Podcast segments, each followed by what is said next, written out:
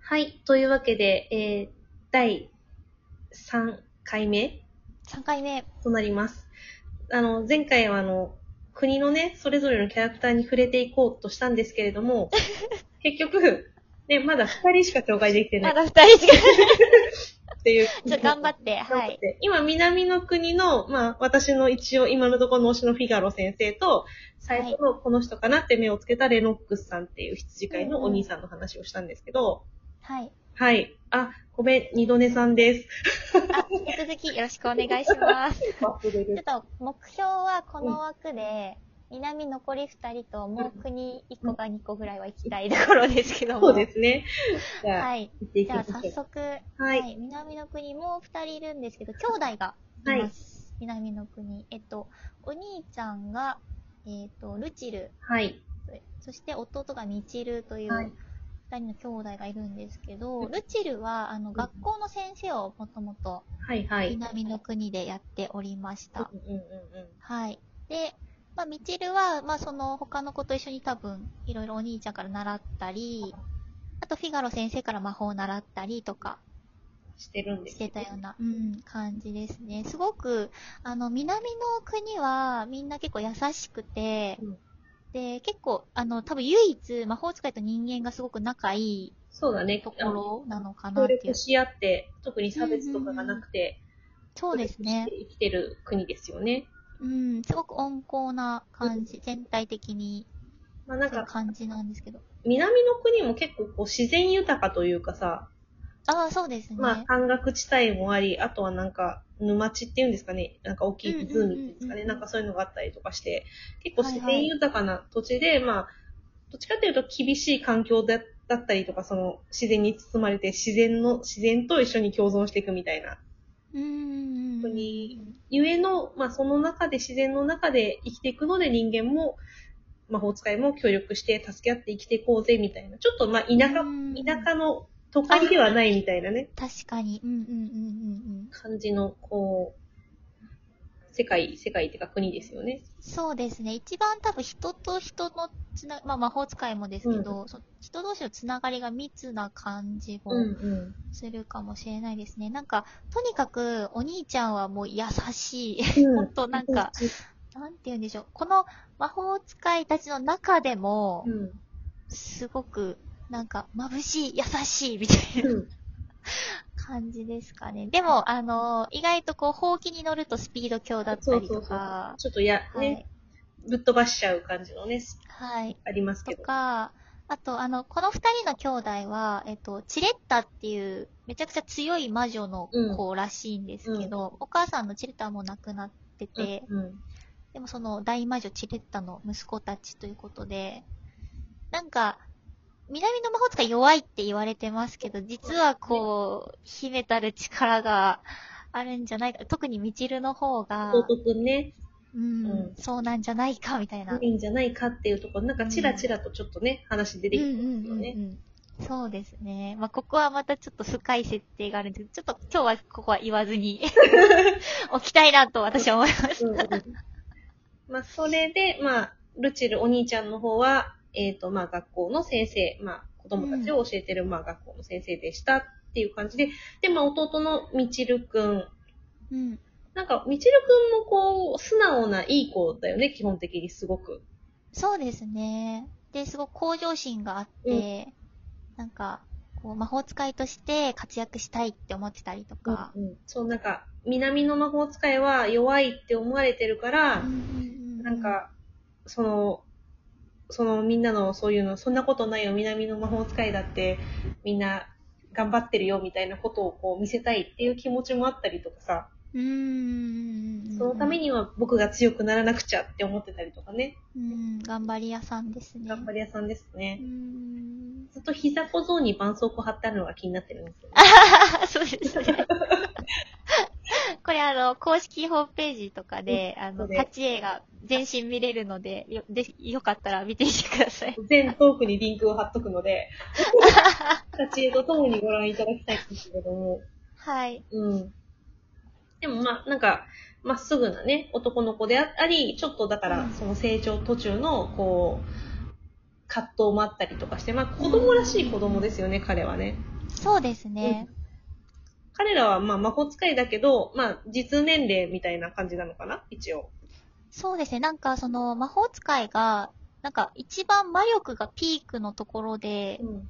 姿が止まるらしいうん。ので、でもま、まだミチルとルチルは実年齢分しか多分生きてないのかなって感じがしますうんうんね。うはい。ん。ね、これからの成長に期待大みたいな楽しみなところです感ね。じですね。はい。じゃあ次の国どこしますどうしますじゃあちょっとミチルの話が出たんで、うん中央の国あ行、はい。こうかなと思うんですけれども。はい。じゃあ中央の国なんですが、まはい。ず、えっ、と、お先生か、オズか。オズからいきますか。うん一応、その中央の国、オズが今、この世界で最強の魔法使いとされているうん。人になるんですけど、まあ、私の印象としとしては、うん。不器用なお父さん。あー、まさに。まさにって感じする不器用な大人あのーこのオズっていう魔法使いは、えっ、と、中央の国の王子様のアーサーっていう人がいるんですけど、そのアーサー王子も魔法使いで、で、なんかその、アーサーはじ魔法使いに生まれてしまったので、なんか一回捨て、捨てられるうっていうか、ん。なんかそね、の、出奔させられるというか。そう、そうなんですよ。で、なんか北の国にうん。捨てられたところをオズが拾って、何年間か育そててう。たんですよね、うんオズが。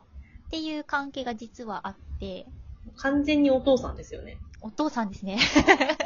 しかもすげえ不器用なお 父さん。そう、すごい。なんか息子とこう、うまく面と向かって関われないみたい な。コミュニケーション、コミュ障とはこのことじゃってぐらいコミュ障なお父さんです。確かに。でも、アーサーはめちゃくちゃいい子で、うん。あの、そういう風に言った、一回は捨てられて、でもやっぱり王子で、その正当な後継者だからってことで、また、その、まあ、要はその国の都合でまた戻されたりとかしてるわけじゃないですか。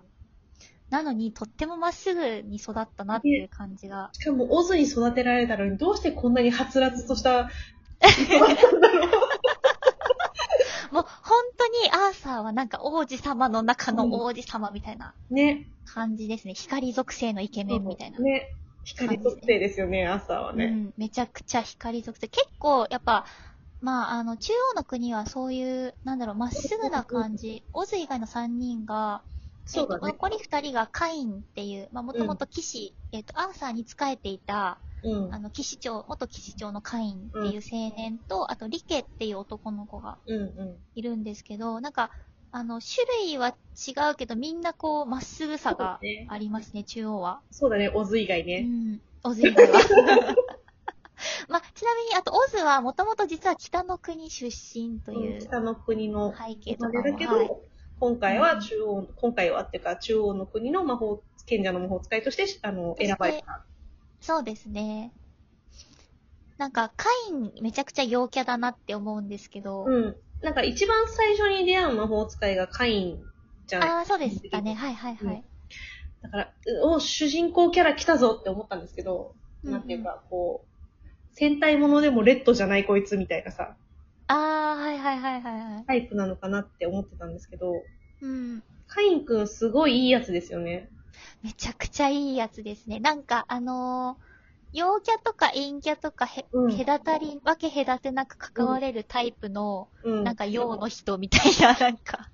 ね、本当に、あの、基本的に、まあ、ざっくばらんというか、その、親しみやすい人柄だけど、んちゃんと、こう、礼儀というか、ちゃんと大人、大人というか、そうですね。面もありつつ、なんか、すごく兄貴分な感じう。んうんうん面倒見が良かったりしてね。うーん、そうですね。いいやで、つ。なんか、そう、めちゃくちゃいいやつだし、このアーサーとの関係がまた良かっうんたりいいよするね。なって思います。なんか、こう、主従関係だけど、こう友人のようでもあり、うんうんうん気さくに話しかけたりもしててみたいなシーンが結構見れるんですけど、そうだね。カインはま、マジでそういう騎士っていう感じするよね。うん、めちゃくちゃいいやつだし、かっこいいですね、うんすごく。で、なんか魔法使いだってことが、まあ分かってしまったから、その騎士団を辞めることになっちゃったんだけど、でも、元々のその、蝶の国の王の騎士のみんなには、未だに慕われてる感じがするし、うーん。お人柄。やっぱそうですね、人望がねあるなっていううんうん。感じですね。うん。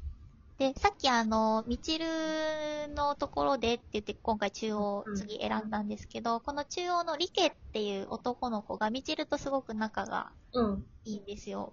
ね。若いお子様グループうの。んそうですね。なんか、この子はずっと、なんか、教団によって、あの、 謎の信仰宗教団体みたいなね。そう、そんなところにいて、で、外の世界を一度も見たことがなかったという、うなかなかすごい、あの、プロフィールの持ち主なんですけど、箱、箱入り息子さんみたいなね。感じそうですね。なんかその、とある教団で、あの、神の使徒として、あなたは神の使徒なんです、みたいな感じでずっと育てられてきたので、本当に、あの、まあ、言言えば世間知らずというか、なんか外の世界、属性は、なんか良くないものとして教えられあそうですて、ね。汚れが多いから、外の世界を見てはいけませんみたいな感じで。言ったんだけど、今回選ばれてしまったので、最初はなんか帰らせてくださいみたいな感じ。あ、言ってましたね。うんうんうんうんうんそうん。そんなところから、こう、ちょっとずつ世の中を知っていく、まさに今成長段階中っていう、うんうんうんうんうんうん。感じだよねあ、あ、30、あ、もうこんな 時間。まあでも、だいたい中央ご紹介できたかなと思うので。ぜひぜひ、じゃあ次、次の回で、あと、あ、3ついけるかなうん、頑張りますよ。あ、ダメだ。ちょっと東の国があるからちょっと無理だ な。 まあ引き続きよろしくお願いしおま願いすし。ます。